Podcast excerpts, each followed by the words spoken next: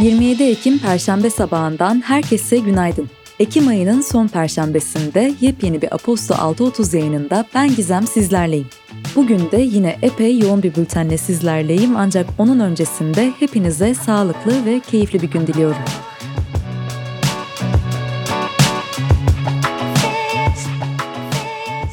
Bülteni Alternatif Bank'la birlikte ulaşıyor. Engelsiz bankacılık çalışmalarına odaklanan Alternatif Bank, sık kullanılan bankacılık terimlerini sesli betimleme, işaret dili ve sadeleştirilmiş metin desteğiyle anlattığı bir içerik serisi sunuyor. Ayrıntılarsa bültende. Piyasalar ve ekonomi 2023 yılı Cumhurbaşkanlığı yıllık programına göre bireysel emeklilik sistemi katılımcılarının finansal ihtiyaçları sebebiyle sistemden çıkmak istemesi durumunda sistemden ayrılmadan avantajlı kredi kullanabilmeleri için alacağın devre uygulaması hayata geçirilecek. Avro dolar paritesi 5 haftanın ardından tekrar bir eşiğini aşarak 1,01 seviyesine yükseldi. Paritedeki yükselişte Avrupa Merkez Bankası'nın bugün açıklayacağı faiz kararı etkili oldu. Dolar endeksinde gün içinde yaşanan %1'lik düşüş, paritenin birin üzerine çıkmasında etkili olan bir başka faktör olarak değerlendirildi. ABD'de Senato Bankacılık Komitesi Başkanı Sherrod Brown, ABD Merkez Bankası Başkanı Jerome Powell'a mektubunda enflasyonla mücadele etmek sizin işiniz. Ancak tam istihdamı sağlama sorumluluğunuzu da unutmamalısınız ifadelerini kullandı. Öte yandan ABD'de Conference Board Tüketici Güven Endeksi Ekim ayında 5,8 puan düşüşle 102,5 puana gerileyerek 3 ayın en düşük seviyesine ulaştı. ABD'de 30 yıl vadeli mortgage faizi 22 bas puan artışla %7,16'ya yükselerek 2001'den bu yana en yüksek seviyesini kaydetti. Öte yandan mortgage başvuruları 21 Ekim'de sona eren haftada %1,7 azaldı. Çin Maliye Bakanlığı merkezi yönetim bütçesinin 2022'nin ilk 9 ayında 7,1 trilyon yuan yani yaklaşık olarak 980 milyar dolar açık verdiğini duyurdu. Böylece ülkede bütçe açığı 2021'in aynı dönemine kıyasla 3'e katlandı. İş Dünyası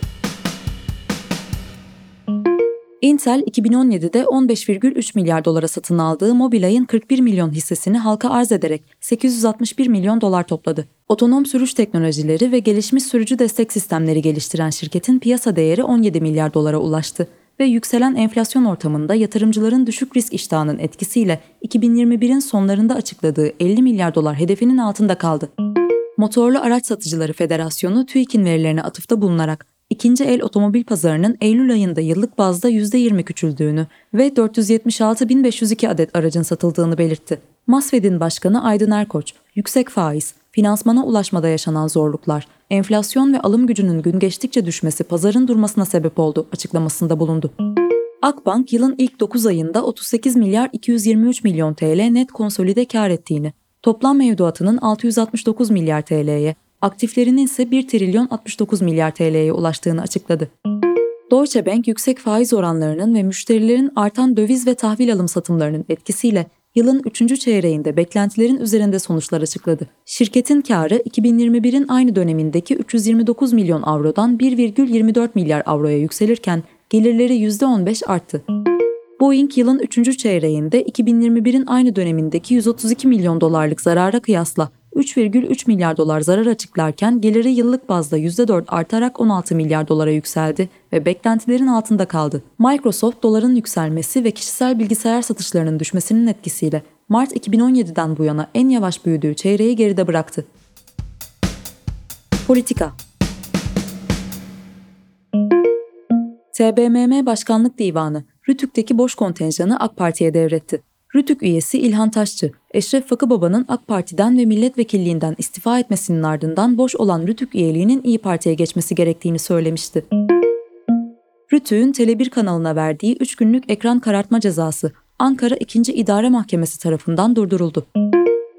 Yargıtay Ceza Genel Kurulu aralarında Murat Sabuncu, Kadri Gürsel, Musa Kart ve Ahmet Şık'ın da yer aldığı Cumhuriyet Gazetesi'nin eski yazar ve çalışanlarının yargılandığı davada verilen mahkumiyet kararlarına ilişkin hükmü usulden bozdu. Dosya bir kez daha yerel mahkemeye gidecek.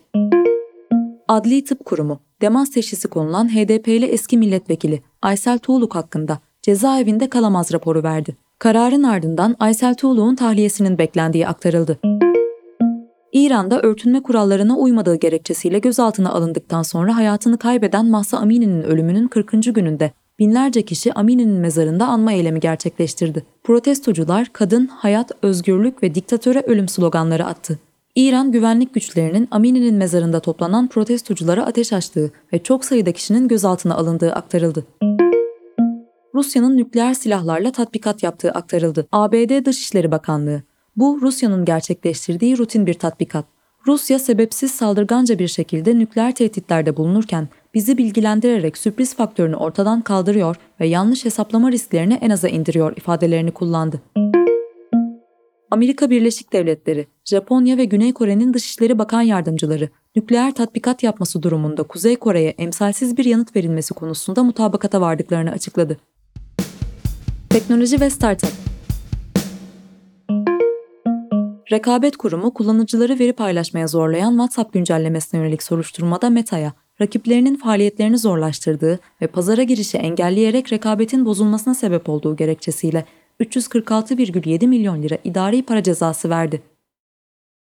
TürkSat ve Aselsan, TürkSat 6A ve gelecekteki TürkSat uydularında Aselsan'a ait ekipmanların kullanılması için uydu görev yükü ekipmanları geliştirme işbirliği anlaşması imzaladı. Yerli Web3 tabanlı ödeme bankacılığı platformu ARF 13 milyon dolar yatırım aldı.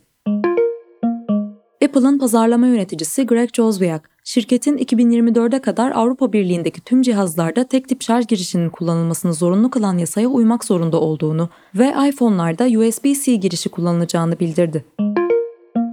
Twitter'ın pandemiden bu yana en aktif kullanıcılarını kaybettiği aktarıldı. Reuters'ın gördüğü şirket içi belgelerde haftada 6 veya 7 gün giriş yapan ve 3 ila 4 kez tweet atan kullanıcıları temsil eden ve Heavy Twitter olarak adlandırılan kullanıcıların şirketin tüm tweetlerinin %90'ını oluşturduğu ve küresel gelirinin ise yarısını oluşturduğu belirtiliyor.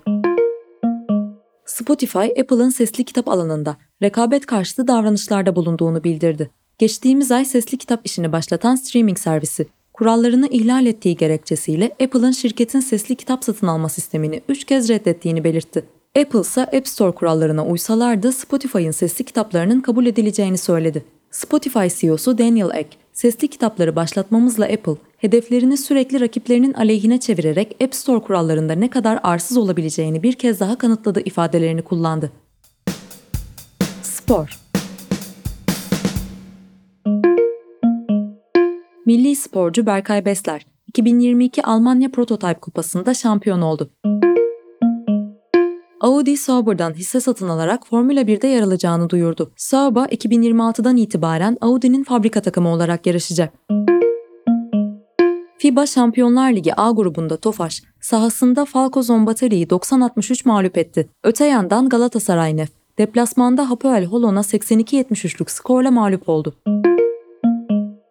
FIBA Avrupa Kupası B grubu 3. maçında Gaziantep Basketbol sahasında Svensk Münden'i 84-71 mağlup etti ve 3'te 3 yaptı. Günün hikayesi Bugün günün hikayesi başlığı altında kimyasal silah iddialarının ardından Fincancı'ya gözaltı isimli bir yazı karşılıyor bizleri. Yazı ise huzurlarınıza İlkim Emirler'in kaleminden ulaşıyor. Türk Tabipleri Birliği Başkanı Şebnem Korur Fincancı, terör örgütü propagandası yapmak suçlamasıyla gözaltına alındı. İstanbul'da evinde gözaltına alınan Fincancı, sorgulanmak üzere Ankara'ya götürüldü. Gözaltının ardından Ankara Cumhuriyet Başsavcılığından yapılan açıklamada nöbetçi hakimlikten Fincancı'nın görevden alınmasının talep edildiği de bildirildi. AK Parti, MKYK üyesi ve eski milletvekili Şamil Tayyar, talep yerinde görülürse Türk Tabipleri Birliği'ne kayyum atanabileceğini bildirdi. Dilerseniz bu yazının tamamı bugünün bülteninde sizleri bekliyor.